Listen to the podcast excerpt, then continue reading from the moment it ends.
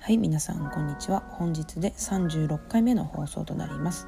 本日はえちょっと前にも、えー、と確定申告について、えー、ちょっとすったもんだしてますよっていう放送をしたんですけど、えー、とそれが一応ですね、なんとかできたので、えー、とできた経緯というか、こんな風にやりましたっていうのを、えー、皆さんに紹介したいなと思います。えっと、私は前回もちょっとお話ししたんですが、 イータックス で、えー、と提出しました。えっとまあ、あの控除がね、青色控除が イータックス でやることでろくじゅうごまんえん控除まで、えー、とされるので、えー、と普通のね、紙でもしするといった場合はごじゅうごまんえんが最高なので、まあ、ちょっとお得にできるっていうこともあり、 イータックス でやっています。でそれ以外にも、まあ、私なるべくその紙とかねのやり取りをなくしたい派なので、まあ、できれば デ, デジタルでやりたい人なので、えーとまあ、前回も今回も、えー、と イータックス でやっています。でえっとまあ、前回もご紹介したマネーフォワードクラウドっていうアプリ、便利なアプリを使って、えっと、主に、えー、必要な提出書類は作成しています。で、えっと、このアプリでね、どういう書類が、えー、作れるか、青色申告にあの必要な書類って結構いっぱいあるんですけど、複雑な書類も結構あるんですけど、まあ、そういうのも、えー、とこのアプリの中で、えー、とできますよっていうのも、えー、とちょっと後で紹介したいなと思います。まず最初にですね、えー、と イータックス の実際のやり方をちょっとお話ししたいと思います。とですね、前回はアプリから、えー、と直接あのマイナンバーカードを読み取って、えー提出するっていうことがねできて、すごく便利だったんですけど、今年もねそれやろうと思ったらあのできなくなってましたね。うん、多分まあ去年もねいろいろ不具合あって、でそれでちょっとあの見直されたのかなと思いますね、マネフォワードの方で。でえっとなので今年は イータックス の、えっと、ウェブ版の方から イータックス ソフトっていう、えっとまあ、国税庁かなが出してるソフトがあるんですけど、まあ、そちらから入って、えっと、ウェブ版の方から入ってえっとマイナンバーの、えー、バーコード読み取りによってログインするっていうような形で、えっと、ログインしました。これねすごい複雑でね、結構これ初めてやる人分かんないんじゃないかなと思うんですけど、えっと、このまずログインする時に、えっと、ログインメニューっていうのが出るんですけど、なんかねふたつ出てくるんですよ、ログインする時に。あの イータックス のね一番最初の、あのページ開くと、でなんか イータックス ってやってあの一番最初に出てきた画面開くと、なんか受付システムへログインするっていうボタンと イータックス ソフト （Web 版）へログインするっていうのが出てきて、まずここで引っかかりますよね。で、まあ、通常であれば今やる人たちであればこの Web 版で、まあ、ほとんどの方がやられると思います。でこのね受付システムっていうのは、まあ、おそらくこのソフトをこのパソコンにダウンロードしてやる形だと思うんですけど、これ結構前にね作られたものじゃないかなと思うんですけど、なんかあのエラーとかあのちょっと質問コーナーみたいなところで、これができない場合どうしたらいいですかみたいにあのされてる質問の回答の説明があの一応画面付きでねされてるんですけど、あの Windows の方はこちらみたいなで、えー、と Mac、えー、と I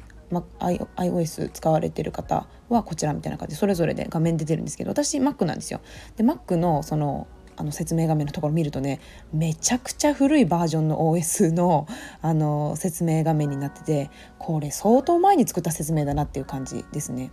でなんかねちょっといろいろなんかこれは私の方のこの環境設定が悪いのか、それともこのあのソフトがねあのまだ不具合があるのかちょっとよくわからないんですけど、ちょっとなんかおかしいなっていうところが結構ありました。でこの Web ソフト版でログインすると、なんか最初にねあのログインのボタンがまた出てきて、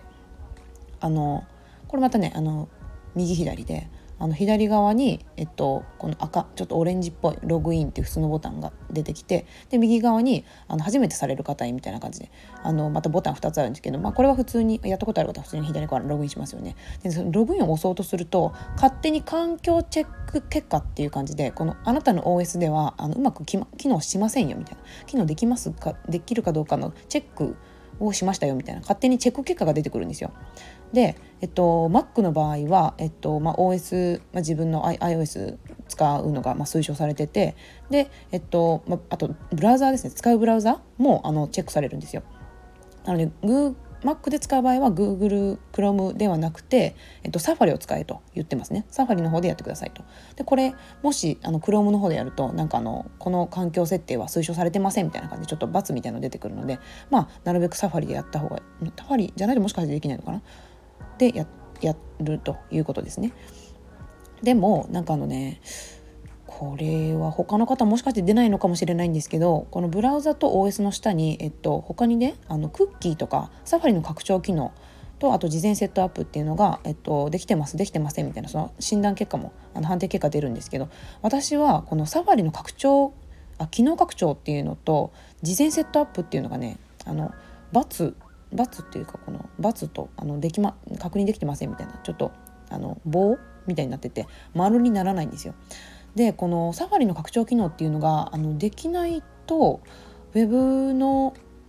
あのソフトでもね使えないのかなって説明を読むとあの思うんですけど、これ実際私このサファリの拡張機能があの×の状態なので一応提出はできました。あのちょっとまだ結果がねどうなるかのそのまだあの向こうから税務署の方からあのまだメール戻ってきてないんであのまあ、はっきりとはまだ言えない状態なんですけど、一応提出はできましたってあの受信のところ の, あの数字のところに出てるので、ちょあの自分の申告はできてるようです。金額もちゃんと合ってる状態で で, できてるみたいです。でこれねでもね説明読んでるとねこのサファリの拡張機能っていうのはなんかソフトをダウンロードするときに出るっぽい必要っぽいので、この拡張機能これ Web 版の場合はいらないんじゃないかなって思うんですけど、でもねこれ勝手に出るのでこの Web 版のログインしようとするとまあもしかして必要なのかちょっとよくわからないですね。はい、でも一応この状態で、まあ、×してログインするとあの一応ログインしてあの提出のところまで行けます。で、えっと、ログインって押して、えっと、ログイン方法がいくつかあるんですけど、マイナンバーカードでログインっていうのとあとはあの識別番号と暗証番号をこう入力して、えっと、数字を入力してログインするっていう方法ふたつあるんですけど、えっと私はマイナンバーカードでログインっていうのをやりました。多分ねこれをやることであのなんていうか e-tax ができる。多分マイナンバーカードだからどちらにしても必須ですよね。やっぱ e-tax でやるとなると。でえっとこのマイナンバーカードの読み取る方法もいくつかあって、えっとカードリーダー。もし持ってる方はカードリーダーでえっとピッてやって読み取りをさせる。であともう一つスマートフォンで読み取りっていうのがあって。この私はこのスマートフォンで読み取りっていうのをやったんですけど、でこのスマートフォンの読み取り方法は、えっと、パソコンの場合はバーコードで読み取るんですよ。私今までこの アイシー チップをこのかざしてあのマイナンバーにあのスマホをかざして読み取らせるっていう方法しか知らなかったんですけど、なんかカスタマーの方かなんかに聞いたらこのバーコードで読み取ってくださいって言われて、あこういうふうにもあのログインできるんだっていうのを知ったんですけど、でこれあのバーコードを使って読み取りっていうのをあの押すと画面にあの キューアール コード表示されるん で, でそれをあのスマホに読み取らせて、で、えっと、マイナンバーカードでまたこの何ていうんですかね アイシー チップを認識させてログインできるっていうような形です。ちょっとね結構複雑でこれ初めてやった人スムーズにできるのかなって感じです。まあすごくねすったもんだしながら一応それでログインして、であの自分がえっとあのマネフォワードクラウドの、えっと、たと確定申告のアプリで作った、えっと、データがあるので、これちょっと拡張子がなんか変わった拡張子で T、ティーエックスティー だったかな、なんかちょっと変わった拡張子あ エックスティーエックス っていうなんか変わった拡張子なんですけど、このデータを、えっと、ここにアップロードして、えっと、提出するっていう形です。で普通にねあの紙であの確定申告してた時ってあのいろいろ添付資料が必要じゃないですか。あの控除のための